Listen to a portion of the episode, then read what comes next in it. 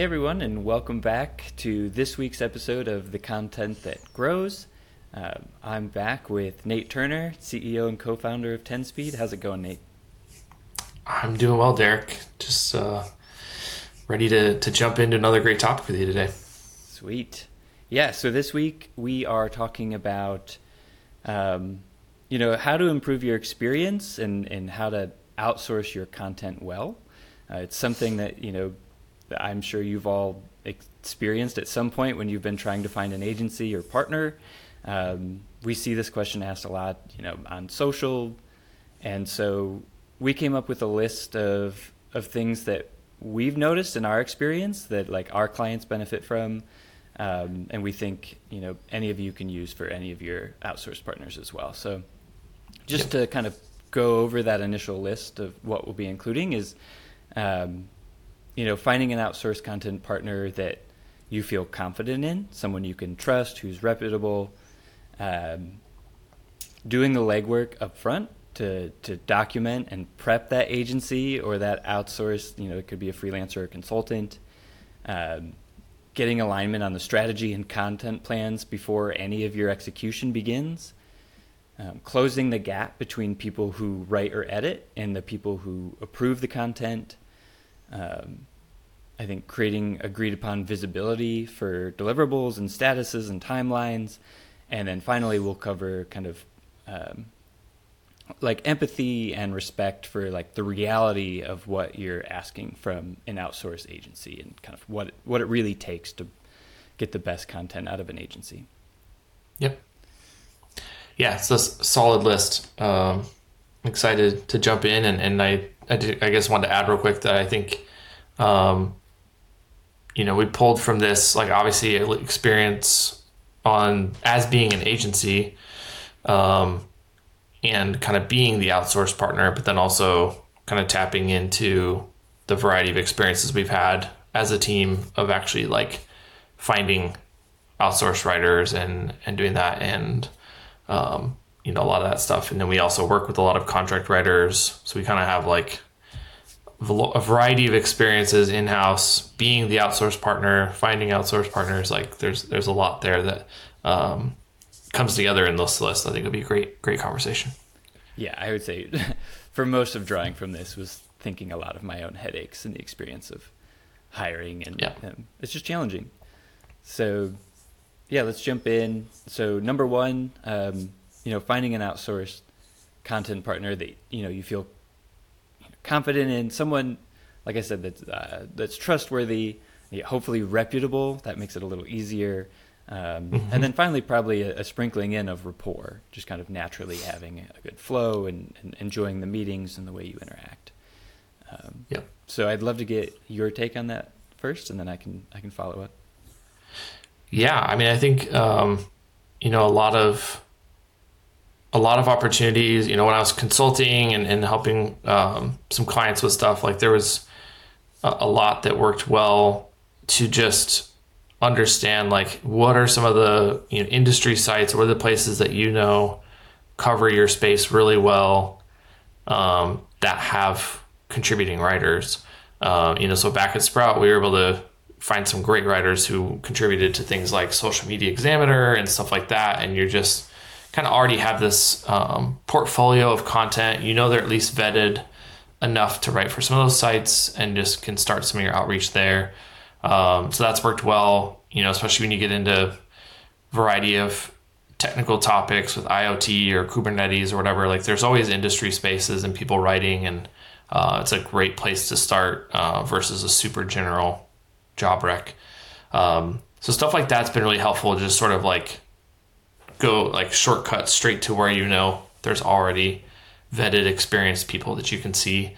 Um, and then beyond that, I think there's also just a lot of opportunities to find folks who uh, understand your space and um, you can kind of just like look for folks who would be in the industry but maybe aren't necessarily published on those sites, uh, whether that's through LinkedIn or specific job posts or whatever it might be. So, um, yeah, there's there's a lot of ways to to get started there. Um, if you're just like literally, I don't know where to start to find a good writer. Um, I'd say that's typically one of one of the best places to start, and then you can at least kind of start to go from there. Um, and I think you know I'll let you kind of expand on a bit more. But one of the other points we had was like even just talking to those people, you may find out you can't afford them or they don't have availability, but they often have some other folks they can refer you to, and so that's also a starting point that can kind of get you get you on the path. Yeah, when I think about hiring uh, outsource agencies, and generally like, I like personal recommendations. It's kind of um, mm-hmm. I think at least myself, the way I operate is like being pretty connected to other content marketers and managers. So it's it's kind of easier to start to get the lay of the land because they're going to have recommendations who they trust, and I, I feel like that's sort of the biggest winner. You can go in feeling confident that like some other reputable reputable brand um, and another professional that you really respect, whether they're a consultant or agency or in-house person. Um, is likely going to give you really good advice about like where to go and who to shop with. Yep. Um, and like I think today it's a little easier even with like Slack communities and things where you can you can pop Definitely. in and ask a, a quick question of like who's everyone using, what do you like about them, and kind of get a sense of um, you know who's working well and what the pri- price points are, things like that. It's pretty pretty open forum from what I've seen in the Slack communities I'm in. Yeah, Sweet. Um, yeah. Would you add anything else to that, or? No, I think I think I think that covers it. I think the Slack community stuff is definitely a great addition in terms of where you can start and, and find some folks. Yeah, yeah. I think maybe before we transition to the next thing, the, the only other thing I'd add is it, it. I think it's work to find a good agency, um, and that it's like I would put the time in to ask around and shop around and like um, make that choice wisely rather than you know the simplest Google search or the simplest Upwork find. I would sure um, do the manual process. All right, and then next we have um, you know doing the legwork up front to document and prep the agency or freelancer to properly onboard them. Um, I, at least personally, uh, I I feel like this is the one that sometimes gets shorted, uh, especially for. Uh, I think the trade off for this one sometimes is like speed. Like you really want to move quickly. Yeah. Um, but this one again is just so important if you want the quality of that outsourced content to come back um, and be ex- as close to what you want as you can get. Yeah. I agree, and I think t- your point on speed is good because as an agency, we've had a lot of focus on trying to make it as light of a lift as possible for our clients. Like, you know, not this thing where it's like, oh, well, the first three months are just us getting onboarded. Like, that's ridiculous, and you know, and so we were always kind of um, trying to focus a bit more on like how do we just get ramped quickly um, but really, I think in the last year or so, have had uh, a much bigger shift towards like still trying, you know, still not taking anywhere near three months, you know, to get onboarded. That would be ridiculous. But um, trying to figure out ways to like still automate or or make you know um, asynchronous some of the work we need from from our clients and, and templates and you know, forms or whatever it may be like really try to get as much context as possible um, in a way that's like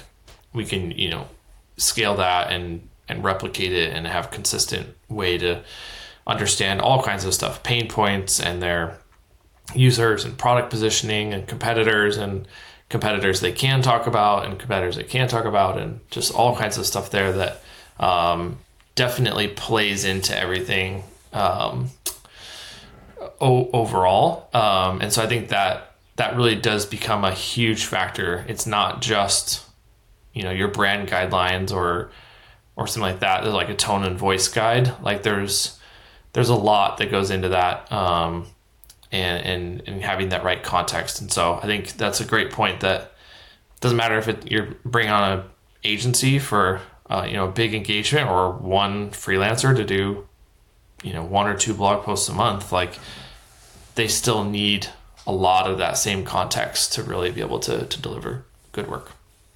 Yeah, no, absolutely. I think especially you know, you mentioned briefly like brand and style guidelines, vo- voice and tone, and inclusivity, things like that.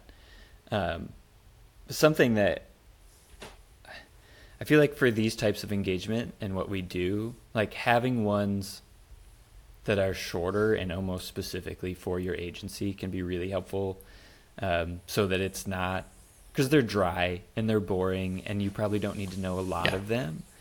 And so like trying to simplify them down to the basic bullet points of like this is what you're going to interact with and this is where you're most likely to trip up um, yep. is going to help you with that. I know you know being on the agency side something that's always helped has been product demos um, yeah and for the async like if you can send you know that outsourced agency um, links to someone doing a live demo um, of a specific thing or you know it's wonderful if you can get on a call and like field live questions but sometimes yeah, um, that async is going to be fine.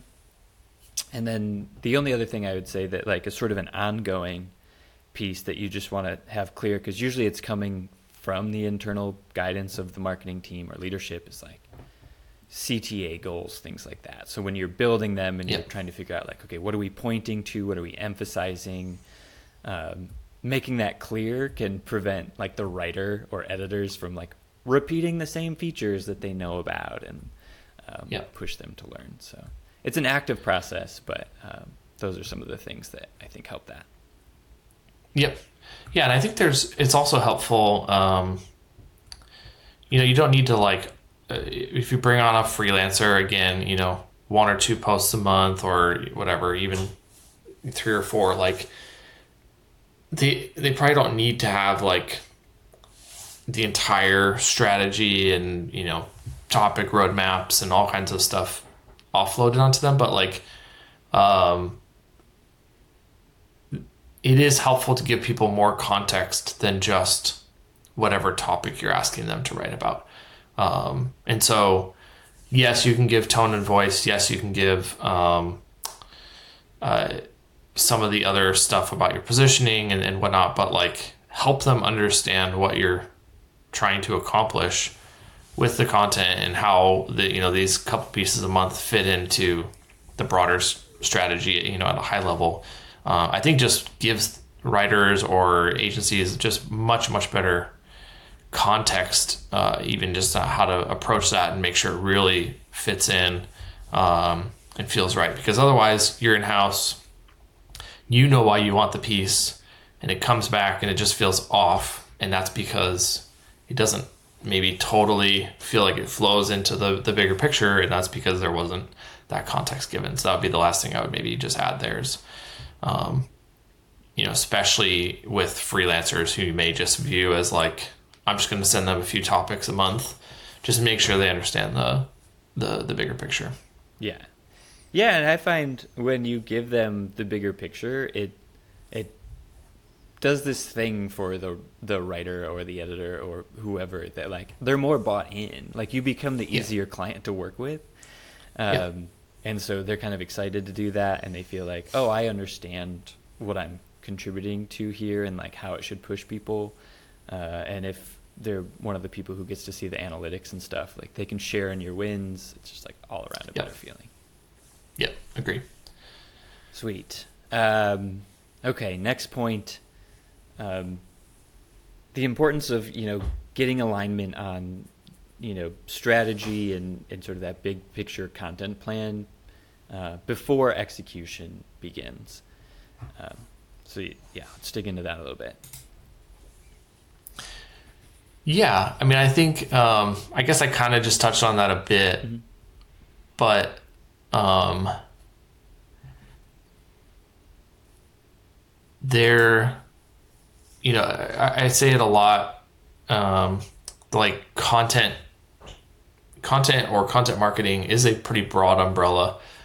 Um, so I guess the one thing I would add is like, you know, if you, you have writers kind of helping just with blog posts or certain types of written content or whatever, um, there's still that additional context um, with like, hey, we're also doing a podcast episode on this topic, or you know, this is going to actually feed into this video series we're going to do, and this is this is what the video series is about, or whatever it might be. Just helping give that context, and we we encounter that a lot because um, we have a pretty specific part of the content program that we are responsible for within a company and they're doing other stuff with case studies and webinars podcasts whatever.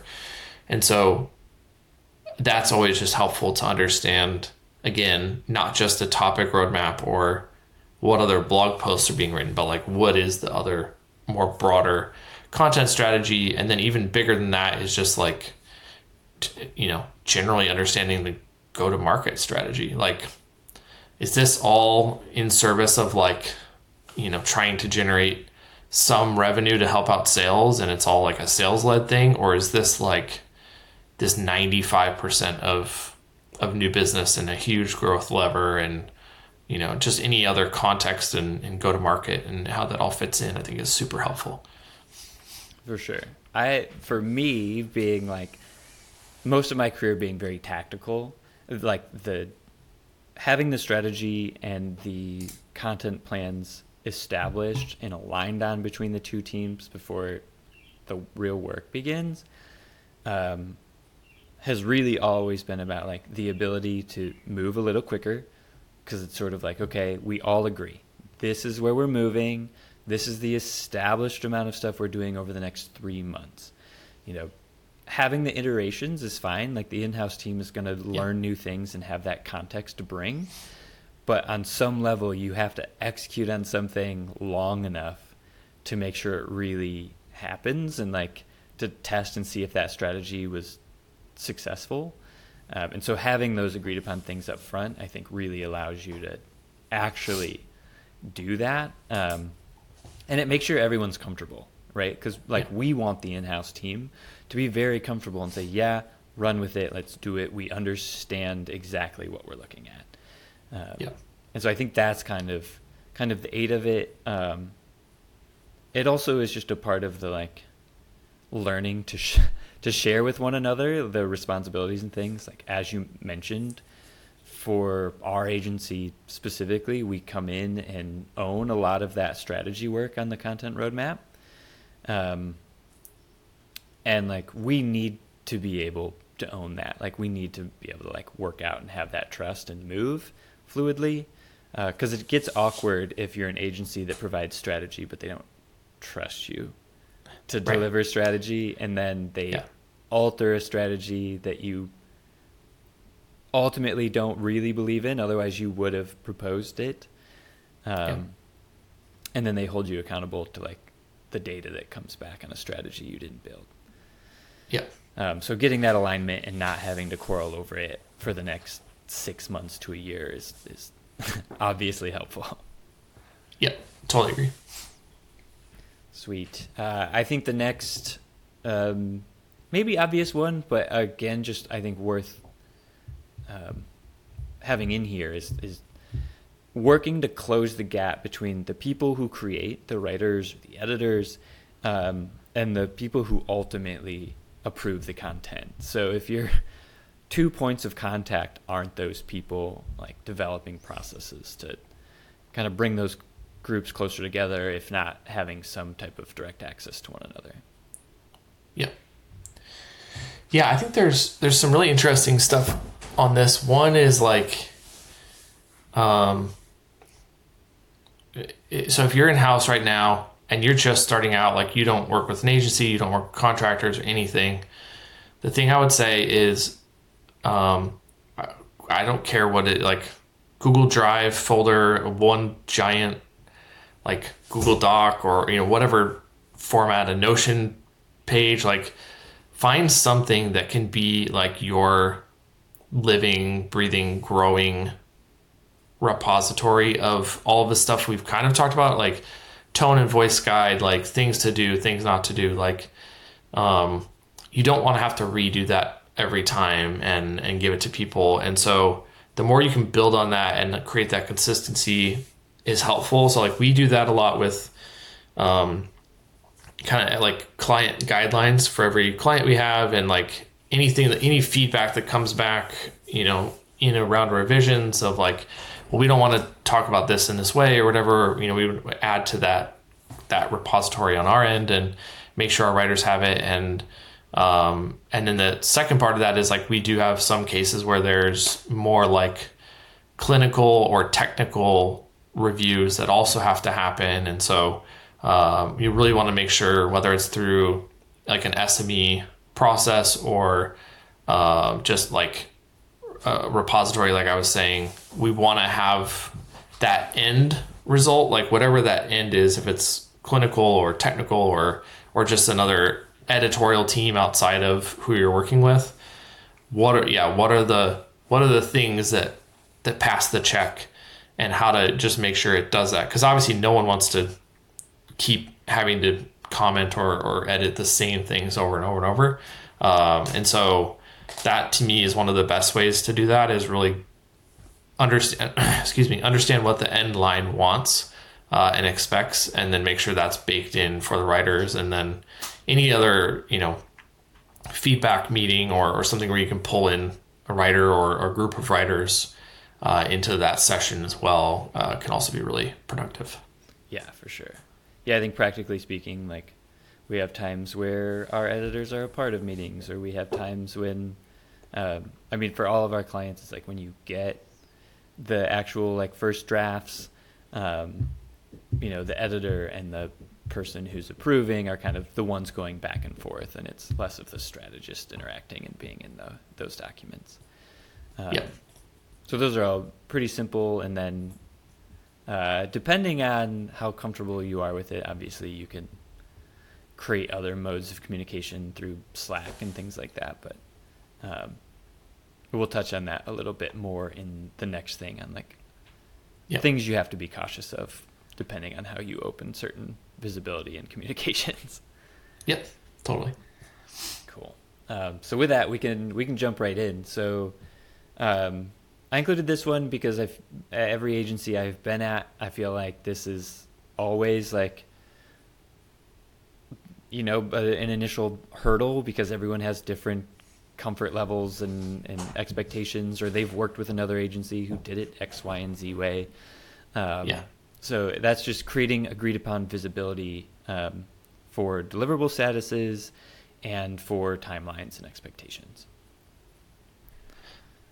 Yeah, I mean, I, it, um, I mean, I guess for anyone listening, to be transparent, I questioned if we even needed to make this point like a talking point uh, because it seems very obvious, like table stakes. But I do think, um, you know, it does make sense because like, we've even run into situations. Um, starting with a new client and they've told us like we were working with another agency and they've not delivered anything to us in the last three months um, we have no visibility into where things are at whatever and it's just shocking i guess that things like that can can happen and so with that you understand some people have um, uh, you know bad experiences in the past or definitely just have um, internal expectations that there's a lot more visibility being reported up or anything like that. So um, it's definitely an important point, you know, in this context in terms of outsourcing well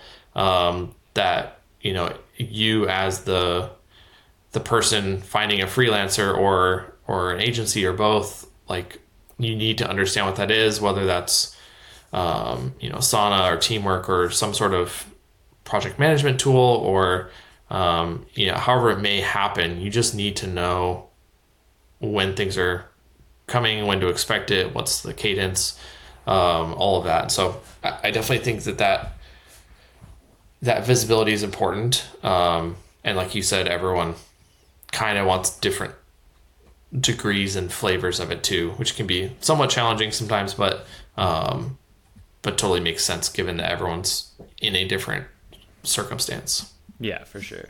And we've experienced our own iterations of this with like how how much transparency we're able to give in, in some effort to like protect them and protect ourselves from overwhelming yeah. each other. Um, to get back to our last point, which was like, um, you know, we've been dabbling a little bit in like having a shared Slack channel and things like that. Um, and I think based on like what I hear, that seems to be working well, and people are respecting each other's times. Um, but I've also worked in spaces where uh, both the agency and the in-house teams are just like back and forth, and they're sharing a little bit too much, and they're like, "Hey, I read this new thing. Like, have you read it?" And they're sending it over, and like that's fun. Um, there's an element of like, I'm glad you're invested, and like we can share those ideas. But there's also just like, I can't be attentive to every question that pops into your head, and we need to like prioritize these for the monthly meeting and uh, sure that kind of thing. So yeah, I think I think those things can go sideways. We've not had any issues, uh, as you said, on the Slack Connect channels we have with clients, and yeah, I think the biggest thing is just making sure people understand SLAs because people get conditioned to like slacking someone and expecting, you know, their coworker to respond within a few minutes, and um, obviously you slack someone an agency and they're on a call for an hour or or whatever, and you just different things like that. That just um, I think as long as everyone understands that, it's possible to do it well. But but yeah, I think there's um, there's really good ways to to build that rapport and build the trust um,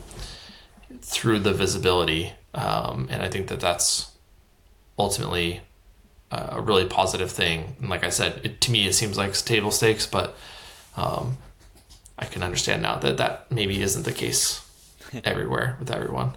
Yeah. Um, I think one thing that helped, even initially, a few years ago when when Ten Speed was starting, was just getting in writing like the number of days turnaround at each process that everyone gets. Like we know it's a little slippery, and we're all managing a bunch of, you know, yeah. different teammates, but having those guidelines and holding people to it, where it's like, when this hits your inbox, you've got these three days or these five days to respond. If you don't, then it, it just moves along. Um, yeah. And everyone needing to respect that and respect each other's time. So having those yep. things up front is very helpful. Totally. Um, okay, that brings us home to our last point. And uh, this one is just like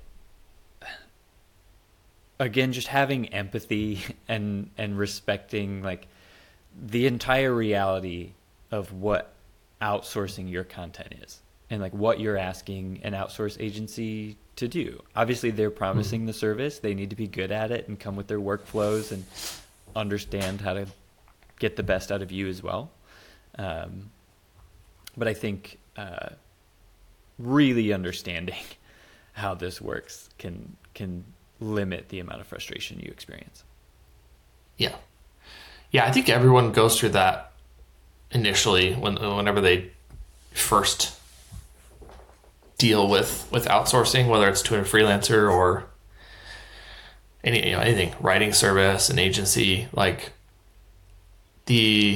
the, this is why the content briefs became such a big deal for us, you know, at Sprout and ultimately evolved, I think, into just sort of like an industry norm um, over the years. And it it's a perfect example of like you if you just say to someone, "Hey, can you write me a blog post on this topic?" That is you have no idea what you're going to get back versus, you know, laying out here's the intent, here's what we want to accomplish, here's how it relates to other content we're doing, here's the rough outline we want. Like all of that just puts so many guardrails and helps ensure that what you get back is closer. And I say closer because that's the other thing is just understanding that it like things are not going to come back 100% ready to go. Um, and that's just the reality. And obviously, everyone should be striving for it to be as close to 100% as possible. Um, but going into it knowing like there's going to be a little bit of, of touch up or editing that's needed um, is is I think critical to just having success with with the freelancers and and understanding that like you can certainly first of all in-house content still needs to be edited by someone. Um, so that's not like that's a you know things are 100% automatically from someone writing in-house. Um, but there's i think the ability to have greater scale greater flexibility uh, diversity in voices uh, in, in and perspectives, uh, writing styles a little bit. Obviously, still sticking to the tone and voice guides and stuff, but um, you just open up a lot of opportunities in accepting that it's maybe a little bit further from 100%, uh, a little bit different than in house, but if we everyone's kind of working towards trying to make it as close to 100% as possible, and you understand that it's not going to be, then I think you will have a lot of success with outsourcing. Um, but if you're going in expecting to just send off minimal detail to someone and have something come back 100% ready to go, um, you'll probably be disappointed no matter what freelancer, agency, service you use. Like it'll, that'll be a, a constant, and that's because of the the prep, lack of prep, and the the expectations. Mm-hmm. Yeah, I think for me, it's always helped to understand, and it like if you're someone who's built content, I think you really start like you have a better understanding of this.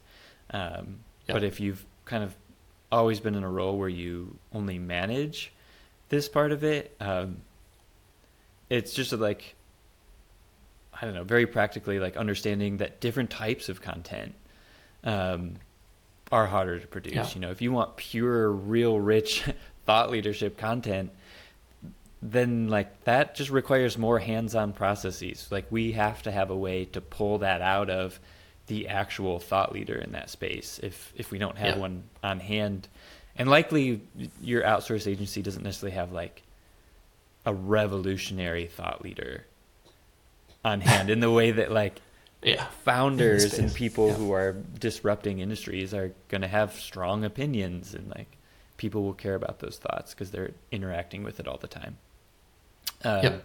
So that's much more difficult than say you're kind of top of funnel. There's an objective answer um, that like you can do a little bit of research and probably know that like whatever actor is 100 years old you know like that sort of stuff is like yeah you don't it's going to be easier to create um, yeah. and then I, I would say that like just expect to like do heavy edits to start. It doesn't matter if they're really great outsource partner or not like that's just going to be beneficial to like you like not only do you want to provide the edits but like give them some thought processes if they're sort of these elements that are more style or brand focused um, or it's just important for you to like have the writer display a way of thinking um, yeah. I would provide more to start. And then you'll notice that you can taper back as they start to pick up on it. Um, and then this is just from listening to editors forever. But when I mentioned in the last point this sort of like back and forth where you get a first draft and then you make a couple edits and it goes back to the agency and then they get three to five days and you're sort of sending it back into these timelines extending when the deliverable date is going to be finalized. Um, mm it's starting to pick up on like okay when is it worth it to send that back into an official edit process? And like when is it worth it for me to just be like oh i like capitalize that you know and and sort of totally. move along? But i know i just like hear about that in all sorts of threads of people just being like just do it yourself just make that change um, it's just like yeah. a it's a funny thing to ask someone to do in some ways because they are paying for you to get that right but you can save yourself your own headaches if, if that's the case. Yeah, and I think that it's um, it goes back to what I was saying before. Like you want you want to communicate that preference mm-hmm. and document and make that part of your repository to make sure it doesn't keep happening. But yes, to add multiple days or whatever it might be for it to go back and then come back again when you could just change you know those four or five things in the process of publishing the content. Um, it, yeah, it may not make sense. So yeah, I think that's a good point to to consider. And I think the other thing is like, it's just helpful. I think a lot of folks can maybe err on the side of like, well, we're just going to outsource it, like, because it like I don't have to deal with it. I don't like that perspective. And it's if you think about outsourcing again, single freelancer, an entire agency, whatever it whatever it is, if you think about it in the context of hiring an employee, then like check yourself on that because you would never just hire an employee and be like, well, I'm just going to hire them because I just don't want to deal with it. I don't want to think about it. I don't want to like give them minimal direction. And you don't hire someone and go, uh, just go do marketing and make us more revenue or, you know, the equivalent, I guess, of just giving them topics without much other direction or context. And, um, and I think you know the reality, like you said, heavy editing up front. Like when you bring on an employee, like there's more time. There's more time to bring them up to speed. Uh, the repository is very similar to having documentation within your team. Like these are things we do. We've documented it, so we don't have to go over it every single time. Um, and there's a lot there that if you just think about what you're doing in that context, like would I do this with an employee? No. And obviously, bringing on an employee ultimately yields additional bandwidth and greater output and and new ideas. Um, but it, it still requires work to bring people on, to train them, help them develop over time. Like it's not a, a totally hands off thing. So that would be probably my last thing is just thinking about it that way can really be helpful um, versus feeling like this is something I can just totally shove off onto someone else and, and not deal with it. Yeah. No, I think that's a good, it's a good final point. It's like, own it, own it with them, and help them get up to speed, and you'll you'll have way less headaches. And just accept that from yep. the get go. This is how it works. It's how it was going to work either way. yeah, exactly. Um, but yeah, I, I, think that was a a, a solid list, um, and we made it through in pretty good time. So, uh, with that, we'll go ahead and wrap up. Um, so, thanks uh, for tuning in. Uh, if you'd like to check out any prior episodes of the podcast, uh, visit 10speed.io slash podcast. Uh, you can also uh, like and subscribe on any of the podcasting platforms and also have um, quite a few of the videos up on YouTube as well. So check us out there. And thanks again until next time. Thanks, Derek. Yep, thanks.